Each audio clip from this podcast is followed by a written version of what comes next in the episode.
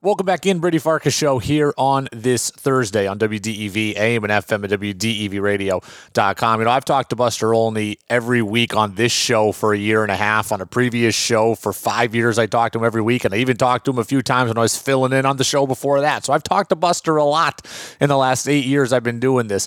This might be the day I'm most excited to talk to him. And Buster, I appreciate you being with us. How are you? I'm doing okay. Uh, and I was excited to talk to you because early this morning, uh, I texted you and I said, What are we going to talk about today? and you actually answered specifically with a list of topics. And I was like, Brady, I'm I'm just kidding. Of course, I know what we're going to talk about today after the exit of Xander Bogaerts. Yeah, it's been a, it's been a wild 24 hours because yesterday morning I was excited about the Kenley Jansen signing. I'm like, okay, the bullpen's getting better. Then they go get Yoshida right as we got off the air yesterday. I was like, okay, now they got a leadoff guy with some pop. That's good. And then last night around midnight, it all came crashing down. And let me just start here with you on this. I do not blame the Red Sox for not paying 11 years and $280 million for Xander Bogaerts. I don't think that a 30 year old player is worth 11 years. I think there's questions about his defense. So I get not going to that level. For me, what I'm mad about is that it ever got to that level. Xander Bogaerts wanted to be a Red Sox player for life, I presume. And if they had done this properly last offseason or in season, I think they could have had him for five for 150 or six for 175 or something that would be considered a huge bargain based on what happened last night. So I'm not angry at the events of last night. I'm angry at everything that led up to last night. Do you feel like I'm in the right here? A hundred percent. Uh, I think their handling of Xander Bogaerts was mind-boggling, as you and I have uh, really talked about all year. And it's punctuated at the end with him walking out the door for this offer for the San Diego Padres. It, from the Red Sox perspective, it never should have gotten to a point where he was even a free agent. Um, and when you really think about the, you know, from 30,000 feet, how they handle all this, you know, as I tweeted out this morning, they offered Yoshida, who's a really, you know, potentially good player. He's not proven in the big leagues, but he's, uh, you know, potentially a good player. They offered Yoshida, who's about the same age as Bogaerts, uh, as more money, 105 million. You know, that's how much it cost them to get him. Then they offered Bogaerts in the spring at 90 million dollars. That offer in the spring it was incomprehensible at the time, and now where you see where the market is gone, uh, it, it really, I, I think, underscores the fact their front office, their ownership, whoever designed that $90 million offer, made a huge mistake. And it's right in line with that mistake that was made with Jon Lester, where in the end, it really bears out a, a, a huge uh, gaffe by the Red Sox. And as you pointed out, this is a player who wanted to stay with the Red Sox, who signed a team friendly deal a few years ago. Uh, you know, it's very respected. And on top of that, you know, there's always the question when a player goes to Philadelphia, New York, or Boston, can the player handle that market? You know, Carl Crawford couldn't. Sonny Gray couldn't. Xander Bogaerts was the guy who who's demonstrated he absolutely could.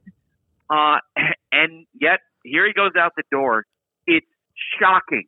And I got to believe that as we move forward, there's going to be more conversations within the Red Sox organization where they're going to self assess and say, boy, how did we blow this? I have a ton of scattered questions that I'm going to try to bring all together here, maybe at the end. But what happens with Rafael Devers now? Because if I'm Devers and I see the money that is out there, I now, like I want to go to free agency now. Like someone at his age, if Trea Turner and Xander Bogaerts can get 11 years and nearly 300 million or 300 exactly at their age, and Judge can get what he got. If I'm Devers, I want to hit the market and I want 13 for 375. I want 14 for 400. I don't want anything the Red Sox can offer me right now. So I feel like the Red Sox are then left with two options. One, make a massive offer now, 15 for 410 or something, and try to save some face, or you got to trade him because they're not going to pay a free agent price next year based on what's happening. What, what do you think is the best course of action with Devers now? Yeah, and, and right now, Devers has the Red Sox completely at his mercy. I mean, that's the reality of the situation. You know, Aaron Judge got to a place in his negotiations with the Yankees where – the team needed the player more than the player needed the team. And he wound up, you know, getting an offer that increased by 70%. that for me is a blueprint of what's going to happen with Devers. And I, I can't tell you how it's going to end because I think your read on it is exactly right. If you're Devers, you can do the same thing Judge did say, nope, not taking that offer, nope, and you're just waiting for the numbers to go up. And I do think, you know, based on, you know, Trea Turner being offered 342, Judge getting 360, uh, you know, Bogaerts getting 280. If you're Devers, that offer from the Red Sox has to start with a number four. Yeah. It really does because of his age. You know, he's so much younger than all those guys that we've been talking about. He's in a position, and now that the Red Sox front office, their ownership is in this very defensive position, the fans are going nuts about Betts leaving, about Bogaerts leaving. He can just sit back and knowing that if he doesn't work out a deal with the Red Sox, if he doesn't get exactly what he wants, a contract that starts with a number four, well, guess what? He can go into the open market next year, and I think it's been demonstrated somebody's going to pay him. Yeah, absolutely. Buster Olney with us here on the Brady Farkas Show as he is every Thursday on WDEV AM and FM and WDEVradio.com look, you, you, have to pivot now if you're the Red Sox. People are wondering, oh, could they just go get Carlos Correa? Well, I got news for you. If they're not paying Bogaerts 280, they're not paying Correa 340 or whatever the hell, hell it's going to take to get him. So that that dream is done as far as I'm concerned. So the I guess the options are: Are you playing? Trevor Story at shortstop and moving Kike Hernandez to second and trying to deal with the outfield, or are you trying to move Kike to shortstop and keep Story at second to deal with the outfield? Are you playing Arroyo at second and Kike and, and Story at short and keeping keeping Kike in center? I don't know what's next, but I got news for you. None of the options I just outlined are as good as they would be with Xander Bogaerts here. No, I tweeted out the projected Red Sox lineup as of today, uh, earlier, you know, today, and the response from Red Sox fan was a bunch of emojis that involve vomiting. Yeah. Uh, let's say it's not even close. And look, yeah, I think when they signed Trevor Story, the thought in the organization was that you know he could potentially move to shortstop if Bogaerts wound up leaving or if he changed positions. Here's the thing. I mean, I heard from multiple other teams during the Trevor Story bidding. Yeah, he's going to need Tommy John surgery. And even last year, as good as he was at second base, what I got back from evaluators was there's something not right about his throwing.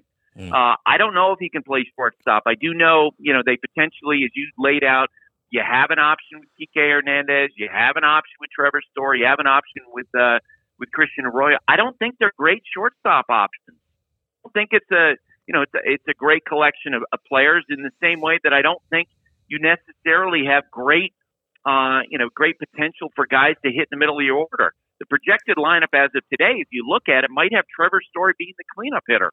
Really? uh, you know, I it it really is uh, incredible that they're in this position, and especially when you line it up within the context of the division. The Yankees get Aaron Judge back. They won 100 games last year. The Blue Jays are going to be upgraded. The Orioles are getting better. The Rays are always competitive. Pretty clear as of this morning, the Red Sox are the, the worst team in the American League East, and I personally don't think it's close. I'm not trying to be prisoner of the moment here, but based on what happened with with Bogaerts and now what we've outlined with Devers, and that really maybe the best course of action is to trade him. I understand yep. they lose a lot of face in that, even more than they already have, but maybe the organization's best move is to trade Devers. At that point, are you going in full sell mode if you're the Red Sox? I mean, really, you've no. lost. Okay. No, Brady, you're not going sell mode today you know they have to sell tickets. They have to give their their fan base something to hang on to, and it wouldn't make any sense to you know upgrade the bullpen the way they did with these two older relievers. You know, Kenley Jansen, Chris Martin. You're not going to make those moves and then say, well, you know what, we're not going to win this year. But let's face it, if they're not eh, they're not contending next July, you absolutely think about trading Devers, who would be one of the two biggest impact players available next summer the other being Shohei Ohtani. Uh, I, I think you, uh, at this stage, you know, if you can't sign Devers, if you're not willing to give him an offer that starts with a number four, uh, then you probably have to start to anticipate the potential of, of uh, you know, dealing him. Uh, from what I heard, you know, in 2022, uh, they did not do much scouting of other teams' minor league systems after June. That needs to change. That planning needs to change. They have to start really heavily scouting other teams' minor league organizations starting in spring training because they do potentially have this huge blockbuster sell off with Devers coming down if they can't sign him. You know, two interesting ideas for what else could come next are things I heard one yesterday from Tom Caron of NESN and one from Will Fleming of the Red Sox radio network. The Red Sox have a surplus of pitching. I don't think we would call it great surplus, but they have a surplus. Do you think they could package up some of these prospects or fringy prospects and like, could they trade Bobby Dalbec and Jarren Duran and Tanner Houck to get something useful? That's part one. And number two, I think Alex Verdugo only has two years left on his deal. He hasn't really turned into the player they thought. No. And they've got Yoshida there who's going to play left field, it sounds like. Do you think they could move on from Verdugo to try to get something useful? you could look in it, into it. Uh, you know, as we've talked about uh, this winter, uh, left-handed hitters uh, have more value in the marketplace than they've had before. But here's the problem for the the Red Sox right now with the, the how generally weak their 40-man roster is. It's whack-a-mole time. So you're right. You could take Alex Verdugo into the trade market try to take advantage of that value now. But guess what? You need a right fielder. Yeah, he's a pretty good right fielder. He's a guy with an arm and you know with range who who actually you know is decent at that spot. And then you'd have to go and replace that guy if you you know trade Tanner Houck. Then you'd be looking for someone like him in terms of being a young, productive pitcher. There, it's it's a really thin roster, and it really jumped out. I know to uh, friends of mine who work in baseball the other day when Chaim Bloom says, you know, we're going to acquire eight or nine players. Uh, yeah. like that, that sort of mentality, the feeling is, my God, where are you going to get those eight or nine players and how much is it going to cost? And if you're going to go out and get eight or nine players, how is it that you had the first guy taken in the Rule 5 draft? I, I, there are just so many things going on with the Red Sox right now that just make you scratch your head. Buster, I'll get you out of here on this. It, it's hard for me to find optimism after what happened last night with Bogaerts, but when I got off the air yesterday, I was excited about the the addition of Yoshida, and you know I, I had the particulars a little bit wrong. I knew the stat line. I kind of thought he was bigger than he was. I thought he was a middle of the order guy. It turns out he's only five eight. It sounds like he's a top of the order guy. Uh, I heard him described as kind of Andrew Benintendi, but with power. Uh, Keith Law shredded him and the Red Sox on the Athletic yesterday. So I don't know what to make of Yoshida now. What have you heard? Uh, a range of opinions, and I'll never go back to. I never forget. Uh, you know, at the spring training in 2001, and you know, you're going to know where I'm going to go with yeah. this. Uh, you hear from evaluators that boy, the Seattle Mariners investment in that, uh, you know, that outfielder looks terrible. This guy looks awful. We don't know if he's going to fit. That was Ichiro, uh, and you know, who looked awful in spring training that year, and then went on to become a Hall of Fame player. Uh, so I, I you know, and when you look at his statistics, he has such an unusual skill set. Uh, basically, two times as many walks as strikeouts. He puts the ball in play. He's got a little bit of pop. Um, you know, there's always the question with any player coming to the major leagues for the first time, how can they handle that adjustment? I also think that there's going to be a little bit extra on him because he's going to be going to Boston at a time when the fan base is really upset let's face it, if he gets off the first month and he's hitting a buck fifty, he's going to get booed in Fenway because uh, and, and if the Red Sox are losing, I agree with you. I, I find the uh, you know the profile to be interesting. I, I in a vacuum, I would say I, I think that's a good move by the Red Sox. I like a big market team kind of taking a little bit of a chance on a guy with an unusual skill set. Um, but uh, offensive skill set because he's he's thought to be not a very good outfielder at all. Uh, but I, within the, the realm of everything that's gone on, the idea that you would spend more money to get Yoshida than you offered Xander Bogaerts in the spring, it makes no yeah. sense. No, I, I, uh, I, I, certainly feel differently today than I did yesterday. Uh, you know, 23 hours from now. I'm still trying to wrap. My, I'm still trying to wrap my head around what's gone on here and what is going on. Buster Olney helping provide some clarity as always. We didn't even get to Aaron Judge. We didn't even get to Trea Turner. Which team improved the most? The Texas Rangers apparently have an endless stream of cash. We'll have to save all that for next week. Or the so, Padres, for that yeah, matter. Yes. You know, what, how about the Padres being out in the market offering money all over the place? Yeah, it's been a good week. It's been a, it was an active week. I don't know that I'd call it good. So, Buster, we'll talk, we'll talk in seven days.